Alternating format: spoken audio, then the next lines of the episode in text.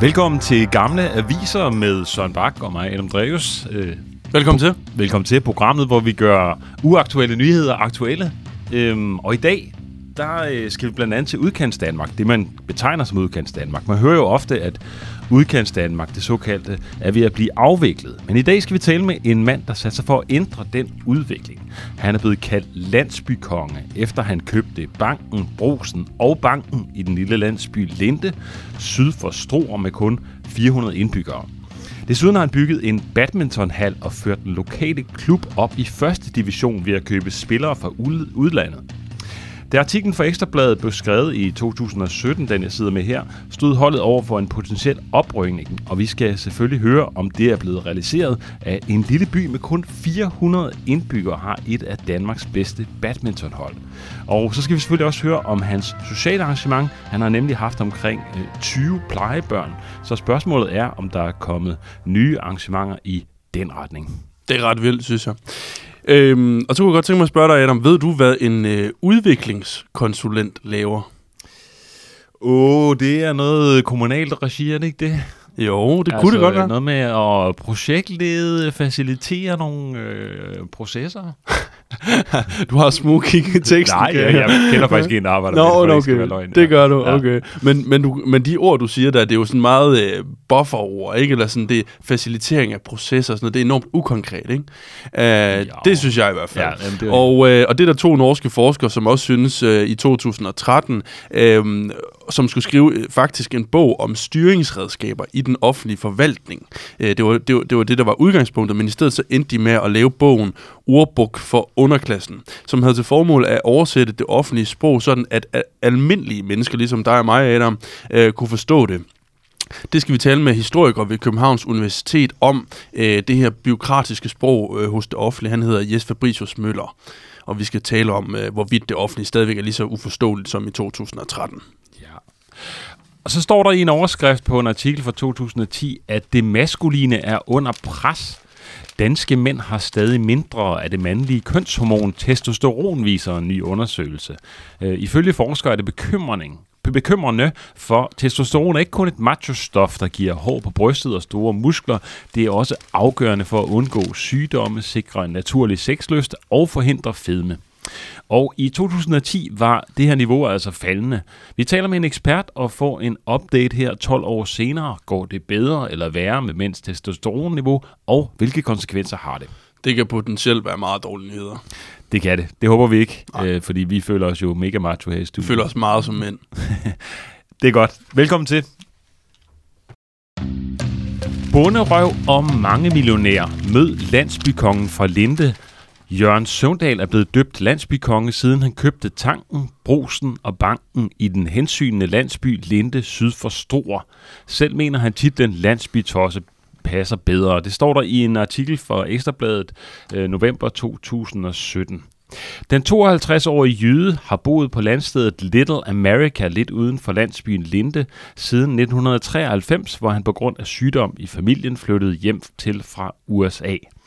Det var meningen, Jørgen skulle hjem og overtage familiens gård, men han fandt hurtigt ud af, at det der med at malke køer og pløje marker ikke lige lå i generne. Laden, hvor han tidligere havde jerseykalve, er nu kernen i hans blomstrende virksomhed. Det er her, den uddannede maskinarbejder rumsterer om natten, når han får en ny idé til en maskine eller en anden idé, der kan være med til at forbedre en eksisterende. Hos firmaet Sigatech, som Jørgens firma hedder, laver de blandt andet de silikonetamponer, der bliver brugt til at trykke logoer på så forskellige produkter som motorsavsvær, medicinflasker og fjernsyn. Udover at være virksomhedsejer og iværksætter, så er mange millionæren Jørgen Søvndal også en dedikeret mæcen for det lokale badmintonmiljø, som man hen over de seneste 10-15 år gennem sponsorater, træning og import af udenlandske talenter har bygget op til at være en seriøs institution, der banker på til landets bedste rækker. Men nu var det hverken tampontryk eller badminton, der for alvor satte den flamboyante familiefar på landkortet. Det var derimod hans kamp mod landsbydøden i Linde. Landsbyen, der ligger 10 km syd fra Struer, har ifølge de nyeste tal fra Danmarks Statistik 396 indbyggere. Et tal, der har ligget rimelig stabilt siden 2010. Og vi skal selvfølgelig høre, hvordan det går med landsbyen Linde og ikke mindst badmintonholdet, men først og fremmest så kan jeg sige velkommen til dig, Jørgen. Tak. Da Ekstrabladets artikel blev skrevet, stod der, at dit badmintonhold øh, var klar til at rykke op i badmintonligaen, altså den allerbedste liga i Danmark, og det er altså en by med, med de her kun øh, 400 indbyggere. Jeg bliver nødt til at spørge dig bare lige til at starte med, blev I rykket op?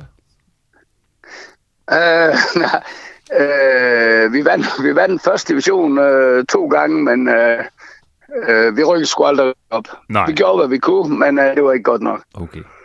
Hvor, hvordan, fejlede. Okay. Og hvad skete der så med badmintonholdet? Er det stadig et af dine helt store øh, projekter, eller hvordan?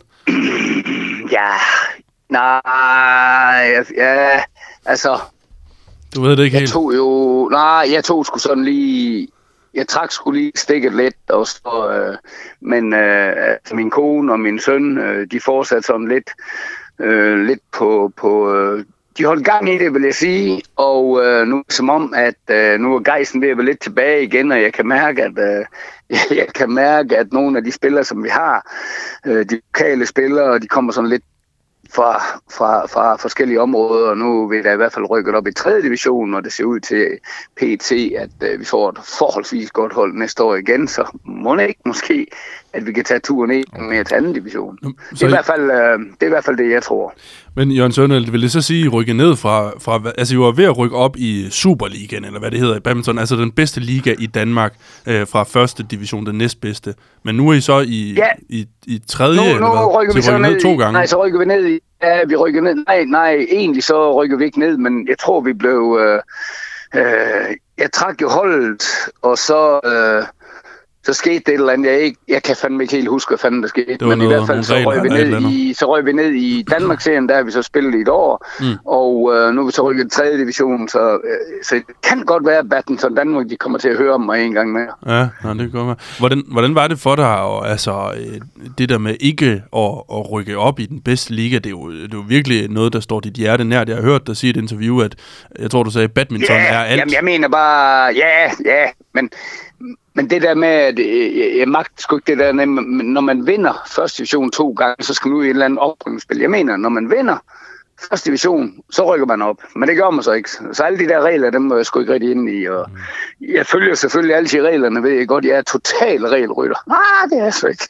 Men, men øh, vi klarer den ikke i hvert fald. Så derfor, øh, Men, men Jørgen, derfor øh, Jørgen, da jeg snakkede med dig tidligere øh, i, i forinterview, der fortalte du også, at det, øh, det på en eller anden måde mistede lidt sin lokale forankring også, det her badmintonhold. Altså, det var ved at blive for, Ja, for stort ja, med for mange for internationale spillere, der blev hentet ind, ja, så, det- så det slet ikke var det her lokale hold længere nærmest. Altså i starten, der havde vi jo en multihalle ude i Langhøj, og der, der er der jo både boldgardans og håndbold, og der er volleyball, og der, der er alt muligt. Men hvis man rigtig vil det her, så skal man jo ligesom træne meget, så derfor lavede vi en hal, hvor vi kunne træne herude, og vi havde nogle forskellige hus, hvor alle, alle indonesiske spillere boede, og, sådan, og de var her hele tiden, og vi trænede rigtig meget, og der var der, var der en rigtig god øh, sjæl, og vi lavede mad sammen på tværs af kristne og muslimer, og alt det der, alt det der, det var mm. mega sjovt, men så blev det sådan lige lidt, det blev lidt for professionelt, det blev lidt for meget med at flyve folk ind og ud igen, så, jeg, så man mistede den der,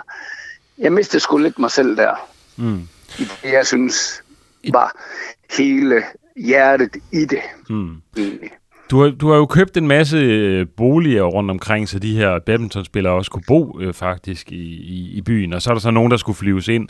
Øh, artiklen her fortæller jo også, øh, at du ligesom har kæmpet for at bevare det lokale miljø. Du har købt øh, brusen, du har købt banken, du har også købt en tanken. Hvorfor er det så vigtigt for dig at holde gang i, i, i Linde, den her lille by? Jamen, jeg synes jo et eller andet sted, at øh, jeg synes, hvis, hvis ting de bare lukker, så tænker jeg bare, ah, altså husene bliver ikke mere værd af det i hvert fald. Og jeg tænker jo stadigvæk på, hvis man kan holde gang i OK-tanken, som viser sig en. Jeg har fået en rigtig, rigtig god bestyrelse og, øh, til at sørge for, at de der ting, øh, de er dernede. Og jeg kan jo rigtig godt lide det der med, at man lige kan komme ned med en ulovlig øh, knaller, der lige få en is eller en øl, mm. eller hvad fanden de vil. og så Ulovlig få en knaller? fransk hotdog. Nej, nej, nej, nej, lovlig knaller. Nå, lovlig knaller. Nå, okay. Ja, ja, der er ikke noget herude, der er ulovligt. Øh, Aha. men, men så de har et samlingssted, hvor, hvor at, at, at de kan få altså bare sådan noget som blandt selv slik om fredagen. Mm. Mm. Det er jo verdensklasse, man kan tage derned. Jeg Så sig så, hvor langt er der til Struer? Der var øh, Der er 5-10 km. Okay. Okay. Er det ikke det, Jørgen? Jamen, jeg tror, der er 10-12 km til noget som helst. Altså, vi Ja, ligger ude nå. lige midt i det hele. Altså, Ja. der er jo ingenting herude, jo. Det er jo også Så hvis langt. øh, tanken, den er... Undskyld. Ja, det er langt, hvis man lige skal ind og have noget, øh, noget, noget fredagslæg. Må jeg, må jeg lige indskyde hurtigt, ja. at øh, altså, Jørgen, øh, jeg er jo fra Struer oprindeligt.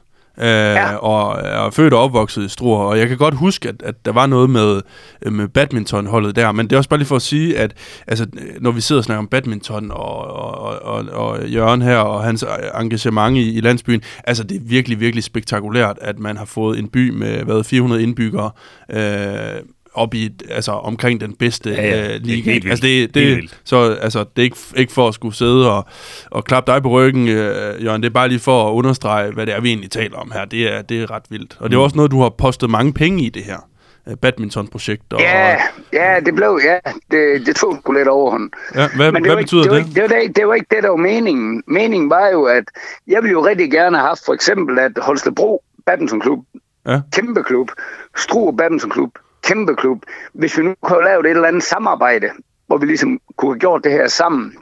Mm. Mm. Men, men sådan følte jeg ikke rigtigt, det var. Øh, så jeg tog, den, jeg tog den sgu bare selv. Det gjorde du. Jeg gjorde det, jeg kunne, og jeg vandt første division to gange. Det er ikke, hvor mange der har gjort, men det har jeg da prøvet. Ja. Øh, ja, og det var dyrt, og det Ja. kostede meget både på Har, har du og noget tal på, hvor meget, hvor meget du har smidt efter det der badminton? Cirka? I hvert fald mere end 1.500 kroner, det lover jeg. ja, okay. Kan, kan du komme det nærmere end det? Er vi oppe i øh, et par millioner, eller hvad? 15 millioner. Har ingen anelse. Nej, okay.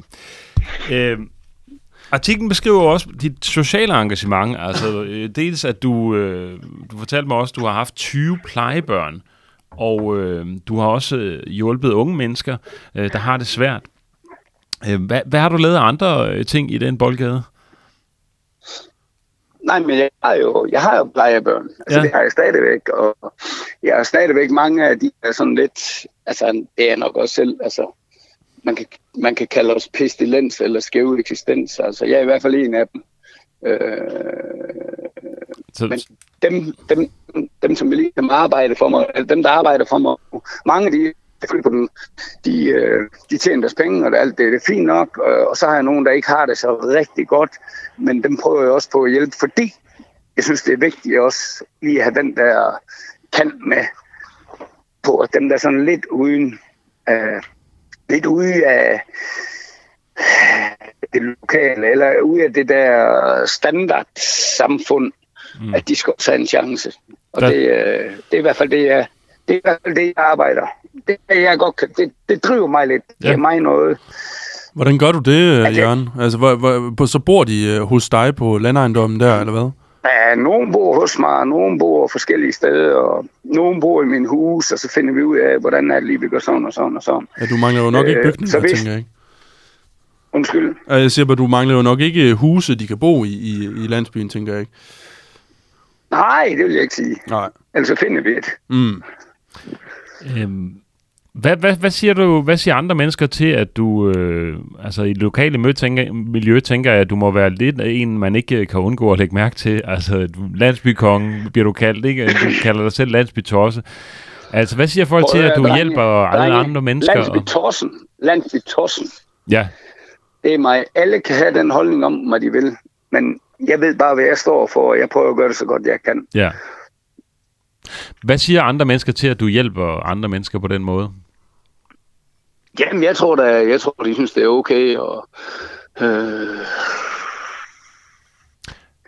sgu ikke... Der må, der må være mange, der siger, hold da op, det er da godt nok fint, øh, at du øh, kan hjælpe alle de unge mennesker. Ja, tage altså, der, der, der, jeg har hørt mange, der siger, nej, du har plejebørn, jamen det, det, det, ja, det burde vi også gøre, og sådan noget. Ja. Altså, prøv at høre, drenge. En gang imellem, så i stedet for at snakke om det, så gør det bare. I skal bare vide, når det er, I gør det, så tager det helt, en hel del på cyklen, og en hel del på familielivet.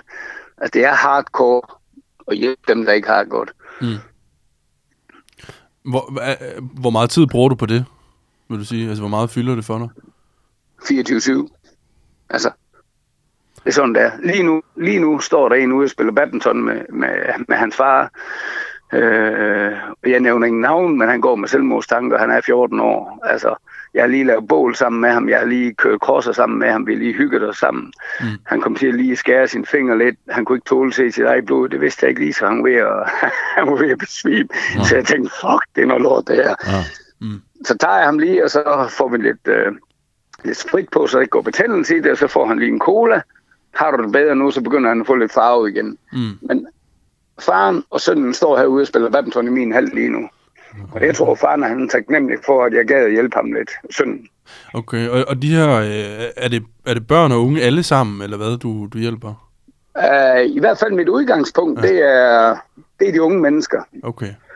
Og, og hvor kommer de fra? Jeg kan altså? ikke, man kan ikke redde hele verden. Altså, folk de kan snakke alt det, de fandme vil, men altså, mit, mit fokusområde, det er ligesom de unge mennesker, fordi det er dem, jeg synes, at uh, mm. det er dem, der skal skabe vores samfund. Altså, ja.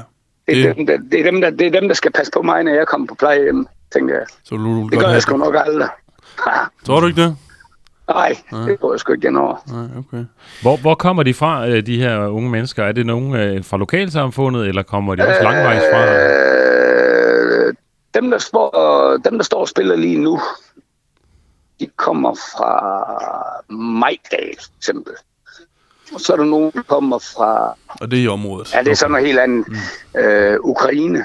Der er jo, jeg ved ikke, om I ved det, men der er jo sådan noget, en eller anden krig, Putin han har valgt. Jo, det har vi hørt At der skulle være krig, ja. og så har jeg jo... Igennem badminton er der nogen... Min, min, min, min, min, min uh, hvad er det, søns øh, kæreste har nogle ukrainske badmintonvenner, hvor jeg sagde, og ikke, ikke på grund af badminton, men, men hvis de har det skidt, kan vi få dem ud af landet. Og det vil så arbejde lidt på, og nu er de kommet ud af landet, mor og far. Ah, nej, ikke, ikke faren, han skal blive nede og kæmpe, men, men hele den familie der, de er kommet herop, og der er flere på vej, og dem prøver jeg på at få lige øh, bukset ind, og, og, sådan lige, så de kan få det lidt godt. Så dem Men det er altså ikke en træningslejr. Det her det er altså hardcore. Det er altså fanden galt med flygtninge, kan jeg vende. Mm. Det skal jeg da lige lov for. Der er jeg lige blevet fanget lidt med bukserne nede. Det er sgu ikke sige rart. Okay. Det er noget andet. Hvor, hvor, mange flygtninge, ja, hvor mange flygtninge fra Ukraine har du boende? Har ingen anden. Du har ingen anelse? Jeg, jeg vil ikke udtale mig om det. Hvor, det hvorfor, ikke. hvorfor ikke det?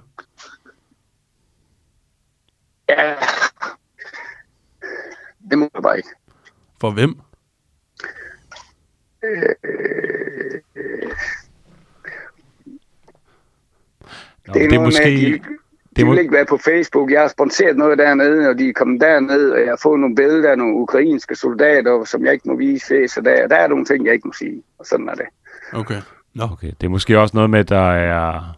Ja, nu, nu ved jeg jo ikke, hvad der foregår, men man kan jo bare gætte på, at det måske også er nogen, som, øh, som ikke vil vil, hvad? Der kan jo være nogen, der måske ikke så gerne vil oplyse andre om, at de er hos dig. Præcis. Kunne jeg tænke mig, ja. Mm. Øhm, alright. Det kunne godt være sådan, ja. Okay, øhm, alright.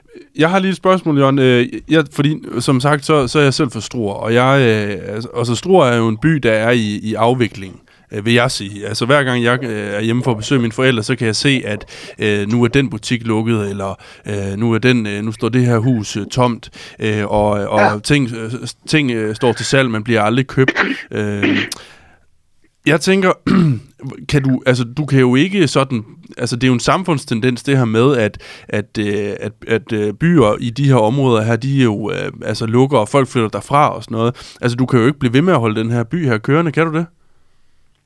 Nej, det ved jeg ikke. Altså, jeg, jeg, synes, jo, jeg synes jo faktisk,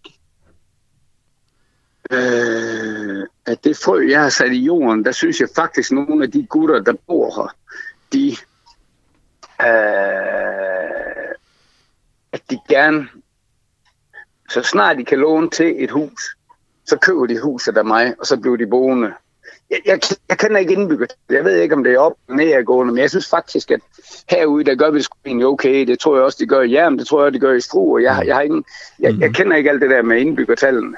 Men øh, dem, jeg har boende hos mig i hvert fald, de har da fået et barn, mm. og så begynder de at gå i skole. Ja. Så, så tænker jeg jo, at det, det er jo ikke noget med, at det bliver en stor by det her, nej, nej, nej. men det bliver bare sådan, at tingene, tingene fungerer. Ja. Vi har min købmand, vi har vi har OK i Linde, vi har, altså, vi klarer sgu okay ud. Mm. Mm-hmm. Det lyder da sådan, ja. Og det er jo enormt beundr- beundringsværdigt, skal jeg da også lige skynde mig til for. Det er, det er, men det er også øh, det er en, ja, det er en vild øh, mission, du er på, vil jeg sige. Altså, øh, for dit... Øh... Jeg ved sgu ikke, om det er en mission. Øh, jeg er i hvert fald jeg er i hvert fald glad for en far, der er så glad for at se sin søn mm. øh, smile, når de har været ude i noget helt andet. Ja, mm, det forstår jeg godt. Ja, det er da et fantastisk socialt arrangement, du har gang i der. Man kan, skal også Ja, lige det skynde Det at sige, at uh, det hedder Little America, der hvor du bor. Altså, du har sådan en, en mindre forlystelsespark-agtig uh, en fabrik, der laver de her uh, tamponstempler, uh, Ja. som trykker på alle mulige produkter. Uh, det er socialt Ja. værested, og så har du altså også en, en badmintonhal, du har bygget, uh, og en motocrossbane, en sø, en badebro og en pølsevogn, for at det ikke skal være løgn. Det lyder helt vildt. Jeg anede ikke, at det, at det fandtes. Jamen, ja, hey, i stedet for, at I har sådan en fucking radioprogram der, så skulle I komme ud og kigge på det i stedet for. Ja. Det er meget sjovt. Det vil vi da meget Det, må, gerne. det laver vi bare en aftale om. Lad os, lad os da sige det. Har, har du, øh, har du øh, shorts og klipklapper på lige nu, Jørgen? Øh, jeg kan lige spørge dem her. Har jeg også nu? klipklapper på nu? Ja, det har jeg. Ja, Okay. det har, ja, okay. Nå, det må, vi, øh, det må vi ud og se en dag. Tusind tak, fordi du var med i, i dag, øh, Jørgen Søvndal. Det var super Altid. spændende at høre. Tak fordi I gav at høre på lortet. Ja, det går. Vores fornøjelse. Ha' det godt. Tals ved. Ja, Hej. hej, hej du. Hej. Det maskuline er under pres. Danske mænd har stadig mindre af det mandlige kønshormon testosteron, viser en ny undersøgelse. Det er bekymrende, siger forskere, for testosteron er ikke kun et macho-stof, der giver hår på brystet og store muskler. Det er også afgørende for at undgå sygdomme, sikre en naturlig sexlyst og forhindre fedme. Et studium på Rigshospitalet af over 5.000 danske mænd viser, at graden af det mandlige kønshormon gennemsnitligt er faldet med 14 procent, hvis man sammenligner mænd øh, med mænd født i 1920'erne med mænd født i 1960'erne, skriver Metro Express. Det er lidt skræmmende og tankevækkende, at der er et eller andet, som påvirker vores kønshormoner, siger forskningsleder Anna Maria Andersen fra Rigshospitalet, Klinik for Vækst og Reproduktion. Og nu kan jeg så byde velkommen til netop Anna Andersen. Øh, velkommen til. Ja, hej, velkommen. Eller tak. Ja.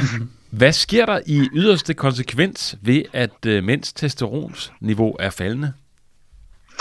Øh, ja, hvis, hvis mænd har, har for lavt testosteron, så kan det gå ud over rigtig mange funktioner. Det går primært måske ud over, der, eller i hvert fald i første omgang, ud over deres øh, sex drive, altså deres libido, som vi kalder det. Men det som du også nævnte, det er jo muskelopbyggende, det, er, kan gå, det påvirker vores humør. Øh, I virkeligheden så påvirker vores kønshormoner jo rigtig mange funktioner. Mhm. Og, og, og den her artikel, jeg læste højt fra, den var jo fra Øh skal jeg se, 2010. Det er jo 12 år siden. Øhm, har du noget, øh, nogen idé om, hvordan det ser ud i dag? Altså, er det steget, eller er det faldet endnu mere, eller hvordan det ser det ud? Øh, ja, nej, det har det heldigvis ikke. Og jeg vil sige, den artikel, Undskyld, som hvad har det ikke? det har ikke faldet øh, Okay. yderligere, oh. ser det ud til. Thank God, vi Øh. puster ud i studiet her. Undskyld, hvad sagde du? Ingenting, bare fortsæt. Det var en dårlig joke. Vi er glade for, at, øh, at, det, er, at det går den rigtige vej, eller det i hvert fald ikke er blevet værre. Nej, nej ja, det, det ser ikke ud til, at det er en, en fald, som bliver ved med at fortsætte. Uh, da vi undersøgte tilbage i sin tid, der kiggede vi jo netop, som du sagde, på, på både mænd, der var født i 20'erne, 30'erne, 40'erne og 50'erne, og det var baseret på nogle undersøgelser tilbage, som var foretaget tilbage i 80'erne og 90'erne, hvor man har undersøgt en række mænd. Mm-hmm. Og det var især ligesom øh, et hop, øh, måske fra, fra 20'erne og 30'erne, altså dem, der var født i 20'erne og 30'erne, som lå højere end dem, der var født senere. Mm. Øh, det var nu også en effekt, vi mest så hos de ældre mænd. Så vi kan ikke ud fra det data sige, jamen er det også voldsomt anderledes i yngre mænd på for eksempel 25-30. Mm. Øh, men der er i hvert fald noget, der ser ud til, at mænd født senere i Danmark har et lavere testosteron, når de kommer op i 40'erne og 50'erne, end mænd, der var født før krigen i Danmark. Hvordan kan det være? Altså, altså ja, hvad, hvad, hvad, hvorfor er det dem, der er født før krigen, har, har haft et særligt højt testosteronniveau? Ved vi det? Ja, altså det korte svar er, det ved vi ikke. Uh, vi har selvfølgelig nogle teorier. Ja. uh, og man kan sige, uh, i og med at vi ikke ser det samme voldsomme i yngre mænd, så kan man sige, at det er noget med, at mænd i dag, øh, dem der bliver ældre i dag, faktisk er i dårligere stand, end de var øh, dem, der blev ældre, eller var ældre der i 80'erne. Mm. Øh, har vi flere livsstilssygdomme nu end i 80'erne. Det, det tror jeg faktisk heller ikke rigtigt, men, men det, det kan man ikke udelukke. Mm. Øh, Hvornår? Fordi vi ved okay, også, at hvad falder med alderen. Men det andet, det er jo, om det er noget, der hørt... Altså er det, hvornår man er født i virkeligheden, øh, som betyder noget øh, for, hvordan ens øh, testosteron er resten af livet. Og det har vi også nogle teorier om. Aha. Og hvad, hvad går de ud på? Jamen det er, at, øh, at øh, testiklerne bliver jo grundlagt i fostertilstanden. Så, øh, og testosteron bliver jo dannet af nogle celler i testiklerne. Mm-hmm. Øh, og hvis der er noget der, som ikke fungerer optimalt, så kan det godt påvirke effekten. Øh, den effekt kan så påvirke, hvordan testiklerne fungerer resten af livet. Øh, så vi har meget fokus på, at, at fosterudvikling er en meget følsom periode for, om drengebørn bliver udsat for noget, som påvirker deres testikler. Mm. Øh, og det er jo også fordi, at øh, når vi fandt på at kigge her på testosteron, jamen så var det fordi, at vi på det her tidspunkt, og faktisk stadigvæk i, i den afdeling, jeg arbejder i, har fokus på noget, vi kalder testikulært dysgenese-syndrom. Det lyder måske meget fint. Dysgenese betyder fejludvikling. Okay. Så det vil sige et syndrom, som hænger sammen med, at testiklerne ikke er udviklet uh, korrekt. Mm. Og når man taler om et syndrom, så er det jo en samling af symptomer, som hænger sammen. Og vi havde ikke fokus kun på testosteron. Det er en gruppe celler i testiklerne, som danner testosteron. Øh, det hang jo også lidt sammen med, at vi havde fokus på øh, det her med sædkvaliteten, fordi det er jo nogle andre celler i testiklerne, som er ansvarlige for den sædceller, at vi jo også havde set øh, et fald i, øh, i, i øh, sædkoncentrationen. Mm. Øh, ikke kun i Danmark, men i, i sådan og flere vestlige lande ja. Ja. over tid. Så, det, så det, at vi fandt på at kigge på testosteron, var jo ligesom at sige, okay, hvis, hvis det her er noget, der hænger sammen, og det måske er noget, der har påvirket testiklerne, jamen så vi havde kigget på sædkvaliteten, den var faldet. Vi vidste også, der var data, der lå på et testikelkræft, som jo øh, også er en virkelighed en sygdom, som kan opstå allerede i barndommen, men som først manifesterer sig i voksenalderen. Øhm, øh, Anne Andersen, jeg fik ikke helt fat på, hvornår er den seneste undersøgelse lavet af det her testosteron? Af testosteron? Ja. Øh, jamen, det bliver der jo lavet hele tiden verden over, tænker jeg, fordi alle, der kigger på, på mænds reproduktion, der har man som regel testosteron med.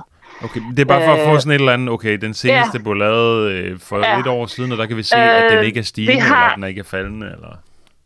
Nej, øh, vi har også en dansk undersøgelse, jeg kan ikke huske nøjagtigt året, men øh, hvor lige netop testosteron indgik, for vi undersøger de her mænd for, for rigtig mange ting. Øh, men vi har også nyere data, og det er så unge mænd, øh, vi undersøger der. Øh, og der ser det ikke ud til, at de ligger specielt lavere end de unge mænd, der var med i de her ældre studier. Okay, men det er altså et nyligt studie inden for det seneste par år, eller hvordan? Ja, ja. ja. Okay, øh, godt. Nu har jeg en lidt åndssvagt spørgsmål måske. Altså fordi... Du må ikke stille det så. Øh, må jeg ikke det? Nej, det må du Jo, man må gerne stille forskerne åndssvagt spørgsmål, ikke? Altså, du ved, det her øh, testosteron, øh, man, man taler jo meget om, at, at mænd er blevet sådan lidt feminiseret, og du ved, der var en, øh, der er nogen, der taler om, at mænd må ikke græde i sport og alt muligt og sådan noget. Altså, mm. påvirker det her også øh, mænds væremåde på, altså deres personlighed, at de ikke har så meget testosteron længere, som de havde tidligere? Øh, jamen, der er jo stor biologisk variation. Altså, der er jo stor variation fra mand til mand. Ja, ja det er klart. Det er øh, klart. og det er, jo, det er jo svært at sige, hvad nødvendigvis der var. Men altså, generelt set, ja, øh, vores kønshormoner påvirker også rigtig meget vores, øh, øh, altså hvad vi føler, hvad vi, vi, Ja, ja, ja. vi tænker. Altså nu tænker I måske ikke så meget over det som mænd, men altså de fleste kvinder kan jo fortælle jer, at øh, kønshormonerne de betyder rigtig meget for, om man er lidt depressiv, eller man Klart. er mere optimistisk. Altså det oplever kvinder jo gennem hele menstruationscyklus. Mm, cyklus. ja, ja. Der svinger vores hormoner jo op og ned, så vi har jo sådan helt naturligt, at den gang imellem man er oppe, og en gang imellem man er nede. Uh, hvis det sker sådan lidt mere gradvist, så man ligesom ligger i sit eget niveau, så tænker man måske ikke så meget, så har man ikke de der udsving. Uh, men, men det ændrer ikke på, at, at uh, det betyder lige så meget for en mand, hvilke kønshormoner de har. Det påvirker altså også vores hjerne vores adfærd. Hvordan? Jamen, som sagt, det kan påvirke vores humør, det kan påvirke, øh, om vi føler os, at vi kan klare alt, eller om vi kan føle, at alt går imod os. Øh, og der er måske noget med, at mænd er lidt mere risikovillige. Nu taler vi jo meget generelle termer Ja, her, ja. ikke? Ja, ja, det gør vi da. Men sådan helt generelt, at mænd er måske lidt mere risikovillige, og unge mænd, som har højere testosteron, og ældre mænd, er måske lidt mere risikovillige, end kvinder er. Mm. Er lidt mere fandenivoldske, og tænk, der er lidt, jeg tænker ikke så hurtigt over konsekvenserne, som måske øh, man gør, når man er lidt ældre og mere fornuftig, eller når, når, når en, hvad kvinder måske gør. Mm. Altså, vi er jo forskellige, også i hjernen. Så, så, så Øh, det du og- siger er, at nu mere testosteron man har i kroppen, nu mere risikovillig er man? Der er selvfølgelig mange andre faktorer, som Ja, ja, spiller ind, Jo, men ja, men- altså sådan overordnet meget generaliseret, okay. ja. Okay. Så, så det vil altså sige, at, øh, ja, som Adam siger, at, at, øh, at vi taler om feminisering af mænd og om øh, følelser i sport og så videre, og øh, at, at det kan i teorien godt hænge sammen med et øh, faldende testosteronniveau hos mænd. Øh, ja, hvis, hvis det er det, man oplever i sport, det er jeg ikke så inde i. Der er jo også nogle kulturelle faktorer, der, der spiller ind. Ja, Jo, jo, men det er jo Selvfølgelig er høn, der- høn eller ægget, ikke? Altså, hvad? Nej, jeg tror, Ja. at begge dele spiller ind. Ikke? Der Ja, er mange jo, jo, ting, det er meget komplekst. Ikke? Men det, det, Men er da det er meget interessant. sjovt at få det Altså- der øh, altså testosteron bygget ind på en eller anden kulturforståelse og sådan noget. Mhm. Ikke? Men, men altså, man kan, jo, kan man så gøre noget, hvis det er, at man mangler testosteron, tænker jeg, som mand? Jo, men der er jo også altså, der er, der er jo flere faktorer, som kan påvirke ens øh, testosteronniveau. Øh, og, og selvfølgelig, hvis man, man visse sygdomme og sådan noget, kan jo også gøre, at det ligger lavere. Øh, overvægt, ved vi, det er ofte forbundet med, at, at ens testosteron er noget lavere. Og der kan man også lidt diskutere, hvad der er hønen af æggen, fordi at, at testosteron er jo også med til at, at øge muskelmassen, og hvis man har mere muskler, så brænder man også mere energi af. Øh, men omvendt, ja, altså man kan jo være overvægtig af mange årsager også, og hvis man er det, så kan det også påvirke ens testosteron. Øhm, Men altså, kan man gøre noget spiser? for at få mere testosteron? øh, altså, hvis det kommer an på årsagen til, at din testosteron er lav, vil jeg sige. Så øh, første omgang, hvis du er overvægtig, kunne du tabe dig. Du kunne spise sundere. Det vil kunne betyde noget. Men hvis din årsag til, at du har en lav testosteron, er øh, noget inde i dine testikler, så er det sværere at gøre noget ved det. Så kan du nok ikke altid gøre noget ved det selv. Okay. Der står bare her i artiklen, at uh, tal fra Lægemiddelstyrelsen viser, at flere og flere danskere behandles med receptpligtige testosterontilskud. Fra 2004 Nå, ja. til 8 ja. steg salget fra 437.000 til 554.000 daglige doser testosterontilskud. Det er jo ret meget. Ja, Øhm, Ja, altså man kan jo, man kan jo, man kan jo få medicin eller testosteron som, som øh, hormontilskud. Altså ligesom man kan give østrogenbehandling til kvinder, når de går i overgangsalderen og selv mangler og ikke kan lave østrogen mere, kan man jo også, hvis man mangler testosteron, øh, få det som medicin. Og det okay. er der en hel industri, som gerne vil fortælle mænd, at hvis du er lidt træt, og når du er ældre, og du føler dig lidt uoplagt, så kunne det være, at du mangler testosteron, og så det kan vi hjælpe dig med. Okay. Øh, jeg vil sige, at de fleste data, jeg har set på, om det virkelig hjælper, hvis, med mindre man virkelig mangler testosteron. Altså, hvis man virkelig mangler testosteron, så skal man gå til lægen, og så skal man have behandling, ligesom alle andre hormonsygdomme. Mm. Øh, så hvis vi taler om, at man er så lavt nede, at, at det er på et niveau, hvor at det er ja, hvad man siger, patologisk, øh, at, at du har mangler simpelthen et hormon, øh, så behandler vi jo altid med hormon. Det, gælder ligesom for insulin eller for tyroidehormon. Altså det kan jo være livstruende, hvis man ikke får det hormon. Mm. Og det samme, hvis man virkelig har så lavt testosteron, så, så øh, skal man selvfølgelig behandles for det, og det bliver man også. Men, men som sagt, der var jo en stor biologisk variation i, hvad, hvad, hvad man mænd har. af Så det behøver ikke være behandlingskrævende. Er det det? Nej, og det spørgsmålet er, hvis, hvis du bare er lidt lavt, øh, altså mange af de symptomer, som det at ligge lidt lavt i testosteron, eller have for lidt testosteron, det er jo sådan nogle med øh, ikke så meget sexlyst, øh, øh, Men alligevel, lidt- så, så står der, at der er en halv million, øh, der får det dagligt øh, testosterontilskud. Øh, det er jo ret mange. Øh, ej, det er jo ikke, ej, det er jo så ikke i Danmark. Hvor, hvor, altså, så, Der står... Jeg ved Øh, Nå, okay. Der står, tal fra Lægemiddelstyrelsen viser, at flere og flere danskere behandles med receptpligtige til testosterontilskud. Og det er hvor mange danskere siger du? 405 554.000 daglige doser testosterontilskud bliver der solgt. Øhm, fra 2004. Nej, altså I det er om Danmark? året må det være. Ja, en halv million Ja. om året. Ja, det er lidt mange, synes jeg. Det ved jeg ikke, fordi at det, man skal passe på med, med testosteronbehandling, det er jo, at hvis man ikke mangler det, øh, så svarer det jo til alt andet, at hvis man ikke mangler det, man får ekstra, øh, så altså for lidt eller for, for meget, begge dele er dårligt. Mm. Øh, testosteron for meget kan jo være direkte livstruende også. Okay. Tusind tak, Altså, øh, Anne-Maria Andersen, øh, forskningsleder, øh, Ph.D. ved øh, Rigshospitalet. Vi når desværre ikke mere, øh, men tak fordi du lige gav os en øh, update på det her, og vi kan altså konkludere, at øh, mest, øh, mænds testosteronniveau er ikke faldet yderligere, men måske heller ikke Nogenlunde ligefrem stabilt. Ja, nogenlunde mm. stabilt siden. Og det er heller ikke stedet, kan man så Nej, Nej, sige igen. Vi nej. er ikke kommet op på der, hvor de lå øh, for, for, for 50 år siden. Præcis. Tak fordi du var med i hvert fald. Fortsat god dag. Ja. Hej. Hej. Godt. Jamen, jeg sidder her med øh, en artikel fra Berlingske fra 29. april øh, 2013, øh, hvor overskriften den lyder, Når byråkratimonstret møder biomassen. Dialogmøde, humaniseringskapital og berøringsflader. Alle ønsker at gøre op med byråkrati og uforståeligt sprog i det offentlige. Ingen er endnu lykkedes med det. Arne Klyve og John Severod ville skrive en bog om styringsredskab nummer 1 i den offentlige forvaltning i nyere tid, New Public Management. De endte med at skrive en anden bog, titel Ordbog for underklassen. I deres research af norske kommuner og den norske stats måde at styre og forvalte på, støttede de hele tiden på ord, der krævede oversættelse. Ord som humaniseringskapital, kundskabsbaseret og dialogmøde, da Klyve og Severod til lige faldt over tilfælde, hvor en sundhedsmyndighed havde bedt diverse kommunale institutioner indrapportere deres biomasse, var der overhængende brug for en ordbog. Biomasse betød borgere, viste sig. Ordbog for underklassen blev følgelig til en klapjagt på sproglige toghorn og byråkratiske tidsrøver, som det hedder i bogens forord. Virkeligheden pyntes, pyntes eller dækkes til. Det offentlige sprog er i færd med at slide sig fri af sine fortøjninger til virkeligheden. Det er jo ikke ligefrem et nyt problem, konstaterer historiker ved Københavns Universitet, Jes Fabricius Møller.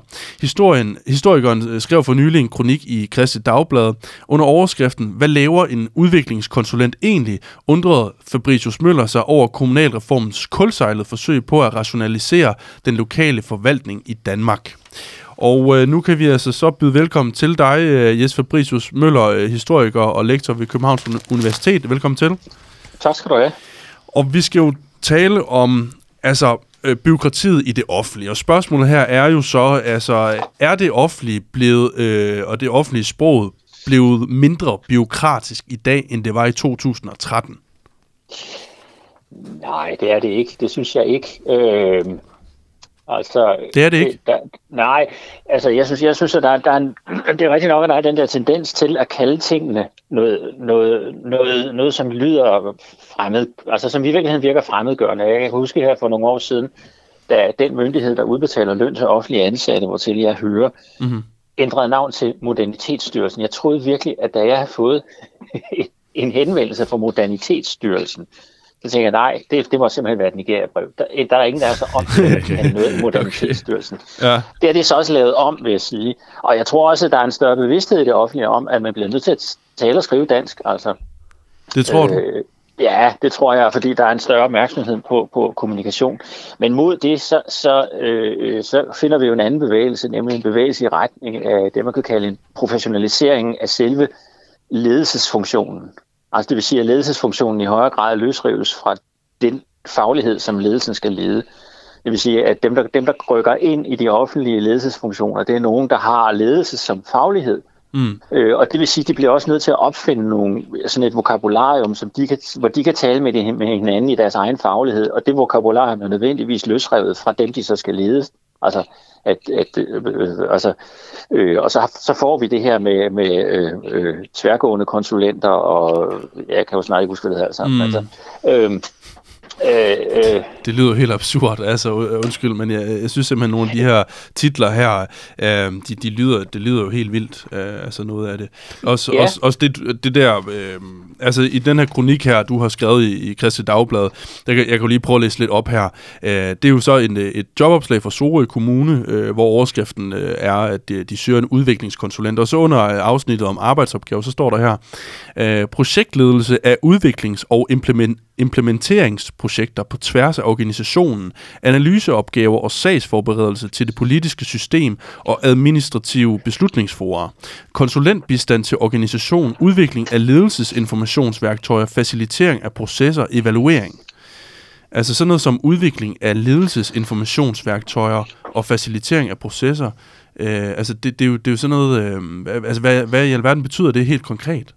Øh, det... Ja, altså de, de der ledelsesværktøjer, det er jo for eksempel sådan noget som, at, at, at øh, ledelsens, øh, når, når ledelsen ikke længere har en faglighed, mm. øh, altså det vil sige, at i, i gamle organisationer, sådan som Folkekirken eller militæret, der er dem, der ender som biskopper, de har på et tidspunkt været sovnepræster, og dem, der ender som generaler, de har på et tidspunkt været menige. Det vil sige, at der er en, en stærk, øh, øh skal vi sige, øh, øh, øh, vertikal øh, integration af fagligheden. Ikke? Mm. Det vil sige, at, at øh, øh, der, der, der taler man også om faglighed.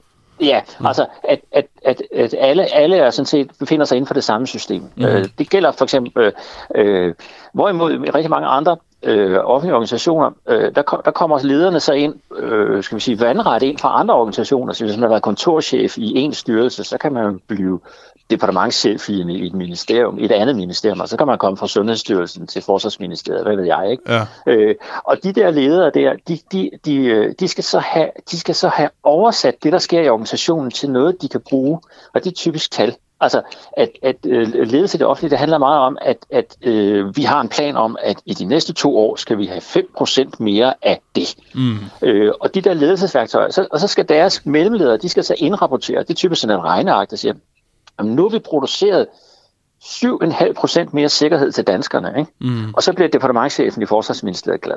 Mm-hmm. Ikke? Mm. Så det er det, man skal bruge... Øh, det, det, det, det, man skal bruge... Og det vil sige, at der skal, man skal have sådan nogle oversættelsesværktøjer fra selve organisationen, det det, som den laver, og det skal så oversættes til noget, som mellemlederne kan indrapportere som en succes til øh, de øverste, den øverste ledelse. Ikke? Mm, okay. Altså, og, og, ja, hvad siger du? Undskyld. Ja, nej, nej. Og, så, og så bliver der sådan et, et, et, et, et glasloft, øh, om man så må sige, nej, det er jo et forkert udtryk, for det betyder noget andet, men altså, så, så bliver der sådan et, et, et, et, skudt, et, skudt et dæk ind, hvor, hvor, hvor, hvor man bliver nødt til, at skal vi så bore nogle huller, eller der er et dårligt billede, men altså, man bliver nødt til at oversætte det, som organisationen gør, mm. til lederne. Mm-hmm. Øh, sådan så de kan fortælle politikerne, at her går det godt. Ikke?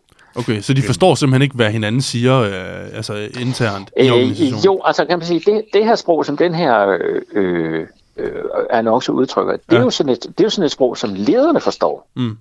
Og det er jo så et demokratisk problem, fordi øh, øh, altså ledere i andre kommuner siger, gud ja, det, det lyder enormt fikst det der, det gør vi. Mm. Ikke? Øh, men, men problemet er, som jeg antyder, det er, at, at folk i Sorø, altså dem, der betaler øh, skat i Sorø, de siger, jamen vi vil ikke have, vi vil ikke have tværgående projekter på, øh, altså analyser og udviklingsopgaver, som giver berøringsflader bredt i organisationen, det har vi ikke brug for. Vi, mm. vi har brug for kloakker, ikke? eller mm. vi har brug for børn, vi har brug for nogen, der passer vores børn, eller slår plænen i parken, eller sådan noget. Ikke? Mm. Det, det, det er det, folk har brug for. Og så får vi det her, så får vi det her i, i, i, i, i det offentlige, får vi det demokratiske problem, at, at der, der, øh, der, der, der, at der er stor forskel på det, som lederne går og gør, mm. og det, som borgerne mener, der skal gøres. Mm. Mm. Men der skal vel også laves andet end ældrepleje, børnepasning og slås en græsslåmaskine ja, helt bestemt. Og, det, og her kommer vi så til, til noget andet. Altså her vil jeg så gerne lige være, øh, forsvare byråkratiet, vil jeg sige. Altså, byråkratiet er nemlig historisk set en enormt god ting. Det er en fantastisk opfindelse. Øh, og det har vi fra, det, det, det, er, det er sociologen Max Weber, der har sat nogle ord på det. Byråkratiet afløser nemlig et andet, en anden offentlig, øh, offentlig forvaltning, og det er, byråkratiet er kendetegnet ved to ting, siger Max Weber. To væsentlige, der flere ting, men to væsentlige ting. Nemlig for det første, at det er en forvaltning, der handler efter regler. Det vil sige, at man fastsætter nogle regler for, hvordan den, de her sager skal behandles, og så gør man det. Det hedder egentlig kontorstyre. Byråkrati direkte årsag betyder kontorstyre. Mm. Og det andet forhold, det er, at i byråkrati, et moderne byråkrati, der er byråkratens private økonomi adskilt fra den øh, embedsøkonomi. Det vil sige, at der er ikke nogen, øh, byråkraten har ikke nogen personlig interesse i det her. Nej. Og det er rigtigt, det, det, det er øh, ideelt set, det vil sige, at så har vi et ukorrupt, regelstyret øh, system, i stedet for et, det, der kom før, som, et, som vi vil betegne som et korrupt og vilkårligt styre. Og byråkratiet er rigtig godt, og det vil sige, at vi har også brug for byråkrati, og man kan jo se i forbindelse med, med, med øh, covid-håndteringen, ja. at det danske, det danske byråkrati fungerede. Ikke? Altså hvis man så, så på, øh, man, man kunne trykke på en knap på hvilket som helst tidspunkt, og kunne finde ud af på decimalen, hvor mange danskere, der var blevet vaccineret med hvad og hvornår. Ikke? Mm-hmm. Mens man i Tyskland jo havde et ineffektivt byråkrati, fordi man vidste med en maven på 5-10 procentpoint, hvor mange tyskere, der var blevet vaccineret. Mm. Jeg siger det igen, med en maven på 5-10 procentpoint. Mm. Klar. Det er helt vildt. Ja, de så vidste der... ikke, hvor mange de havde vaccineret, og det skyldes et ufuldstændigt byråkrati. Mm. Så der er også, og, der er også fordele ved byråkratiet, kan man ja, sige. Ja, det er der. Gevin, mm. Gevinsten ja. ved så gennembyråkratiseret samfund som Danmark, ja. det er, at, at der mange steder er der faktisk også styr på det. Mm. Øh, men, men, men man kan men, sige, at det, det, sådan, sådan nogle store organisationer producerer også rigtig mange ledelseslag. Men altså, øh, Jesper Britus Møller, øh, de sidste mange år, jeg kan snart ikke, altså de sidste 20 år eller sådan noget, har vi jo nærmest ikke hørt andet, end at, øh, at den offentlige sektor fylder for meget, og nu skal der skæres ned og ned og ned, og hele det her New Public Management, som det også bliver nævnt i artiklen, handler vel om ligesom at hele, hele tiden effektivisere den, den, øh, den offentlige sektor, og skrue ned for byråkratiet osv., men, men det, det modsatte modsatte sker jo hele tiden, er det ikke sandt? Ja, altså øh, det er jo blevet sådan en rigtig politisk slagnummer, har været det i mange år, altså at sige, at vi skal af med byråkratiseringen, og vi skal af med de unødvendige regler. Ikke? Ja. Mm. og, så, og så slås de bare om, hvilke regler er så nødvendige. Og det er noget, der virker utroligt øh, ofte genklang hos borgerne, for der er altid borgere, der for nylig har været op hos kommunen, og så er de stødt imod en eller anden regel, der gør, at de så ikke kan fælde det træ, de gerne vil fælde i haven, eller der gør, at de ikke kan få øh, naboen til at holde op med, hvad ved jeg. Det, man kalder ikke? bøvl i folkemåden. Ja, bøvl, ja, ikke? Og så siger åh, det er også alle de byråkrater på kommunen, mm. og, og, men, men man skal huske, at byråkrater på kommunen er jo for, til for at beskytte naboen mod, at naboen pludselig går ind og fælder vedkommendes træ, fordi altså hvis I forstår, hvad jeg mener. Ikke? Ja. Men er det så, fordi man, man bliver nødt til at ansætte nogle flere mennesker for så at finde ud af, hvilke nogle regler, der skal fjernes, eller hvordan man fjerner reglerne, eller hvordan skal man Ja, altså vi, vi, er, vi er jo, vi er jo altså, grundlæggende er vi jo et, et, et, et regelstyret samfund, men det betyder så også, at vi, øh, forsiden af det, er vi jo et rettighedssamfund. Det vil mm. sige, at der er, øh, naboen kan ikke bare vilkårligt bestemme, hvor høj min hæk skal være, for det er der regler for. Ikke? Mm. Øh, og, og, øh, øh, og bagsiden af det er så, at der skal rigtig, rigtig mange mennesker til at håndhæve de her regler. Ikke? Mm. Øh, og, og, og så får vi det der med, at, at, øh, øh, øh, at, at øh, nemlig det, at borgerne de klapper i hænderne, når politikerne siger, at vi skal, vi skal afbyråkratisere og fjerne unødvendige regler. Mm. Men alle politikere støder på den mur, øh, at de kan simpelthen ikke finde de unødvendige regler. Så er der egentlig sket noget på det her område? Fordi det er jo rigtigt, som Adam siger, at, øh, at, at de skiftende regeringer har udlovet, øh, at de vil øh, skære ned på byråkratiet, ikke? Øh, jo, nej, jeg tror ikke, der er sket noget. Altså, da jeg, da, da jeg kiggede på det der for nogle år siden, så, så kiggede jeg lige på tal, øh, tallene fra uh, kommunernes landsforening, og det viser sig, at uh, i, i modsætning til, hvad intentionen var med kommunalreformen, mm. så er udgiften til administration per borger steget siden 2006. Ikke? Og hvordan kan det øh, være? Ja, øh, altså, jeg, jeg henviser så bare til Parkinsons lov, altså en historiker har lov til at henvise til en historiker. Parkinson var, uh, C. Northcote Parkinson var uh, Vi skal bare gøre det en lille smule kort, uh, Jes, undskyld uh, lige afbryder. Ja, uh, han var marinehistoriker og konstaterede, at uh, uh, efter 1. verdenskrig faldt antallet af, af britiske flådefartøjer, men, mens antallet af ansatte i admiraliteten steg. Og det vil sige, at han siger, at der er ingen sammenhæng mellem det antal af byråkrater, man ansætter, og de arbejdsopgaver, de skal løse. Mm. Okay. Og det kaldes Parkinsons lov. Okay. Øh, byråkratiernes tendens til at vokse. Alright. Jes Fabricius Møller, historiker og lektor ved Københavns Universitet. Tusind tak, fordi du lige øh, ville være med her. Det var, øh, det var interessant at høre var, om. Og vi kan i hvert fald jamen, konstatere, at, øh, ja, at øh, der er ikke sket så meget på Der er den ikke her kommet, front der er ikke Men der er kommet, jo så også fordele ved byråkratiet. ja, der er kommet mere byråkrati, men der er ikke kommet øh, mere øh, volapiksprog. Øh, Mindre bøvl, Mindre bøvl i den jyske version. nemlig. Tak fordi du var med, Jesper Fabricius Møller, lektor. Jamen, øh, øh, selv tak. Det var en fornøjelse. Hej. Yes, det var, hvad vi havde øh, på programmet i dag. Det var Tre det. Spændende kilder. Ja, Øh, men jeg synes, meget. synes, det var sjovt at, at høre øh, Jørgen Søvndal fortælle øh, fra udgangs Danmark, hvordan han, han holder den her øh, landsby Linde med 400 indbyggere kunstigt i live. Ja. Øhm, Han er jo øh, sådan øh, Manchester City i, i, øh, altså, i øh, Struer Kommune, ikke? Uh, det, det er ret vildt. hvad betyder det? At, jamen, det betyder, altså, øh, Manchester City er jo en fodboldklub, der er, hvor det er en... Øh, Nå, Uh, ejeren er fra Saudi-Arabien, tror jeg måske, og, Ja. og pumper pengene ind i, i den klub. Uh, og uh, ja, det, den, den bliver i hvert fald også... Uh, altså Manchester City var en meget middelmodig klub før i tiden, og blev Mm. så lige pludselig uh, altså, en af de bedste klubber i hele verden. Og det er jo en, faktisk en ekstrem udgave, som Jørgen Søvndal han er gang i, i, Linde der, ja. af det, kan man sige. Men altså ikke desto mindre, så var øh, badmintonholdet ikke rykket op. Øh, Han havde ligesom øh, synes det voksede ham over hovedet med det her med at hente udenlandske spillere hjem til den, til den lille flække øh, med Mm. 400 indbyggere, og det kan man måske godt forstå. Det mistede Øh, den lokale gnist, ikke? Var det ikke det, han sagde? Jo, og, jo, øh, jo. Altså den lokale forankring, Præcis. som jo måske var udgangspunktet Præcis, for ja. projektet.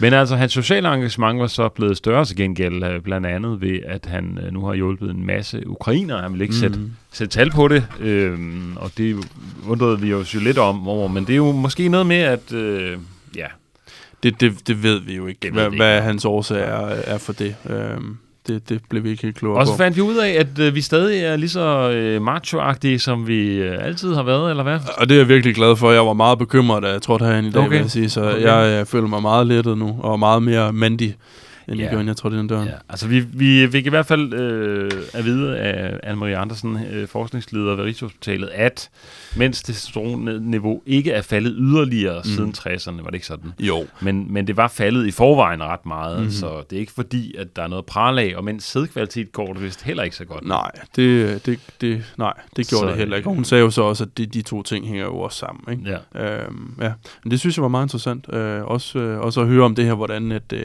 et faldende testosteronniveau kan jo være med til at påvirke mænds adfærd. Ja. Øh, altså, ja. Jeg tror ikke, det er derfor... Øh, Nej, det Andersen, tror jeg han, heller øh, ikke, men, men i, øh, eller, det ved jeg ikke. Nej, det tror jeg da heller ikke, men det er da, det er da, det er en, det er da interessant. Ikke desto mindre. Det Ja, synes ja. jeg, det er. Det er også sjovt. Og øh, ja, og så hørte vi jo så her til sidst om byråkratiet, at, øh, ja, det jo så heller ikke er blevet mindre. Byråkratiets sprog er ikke blevet mindre byråkratisk. Øh, ja, det er jo faktisk øh, også stabilt, kan man sige. Der er ikke en Øh, helt stor udvikling i dag. Nej, det er egentlig Nej. ikke, nej. nej. Det lever virkelig op til sit navn i dag, øh, programmet her, Gamle Aviser. Det er, ikke, øh, det er faktisk bare same old. Same old shit, ja. Øh, ja. Øhm, så, altså, så det kan vi også øh, konkludere. Ja. Det var, hvad vi havde til jer i dag. Øh, tak fordi I lyttede med derude. Bag mikrofonerne sad Søren Bak og mig, Adam Dreves. Vi ses næste uge.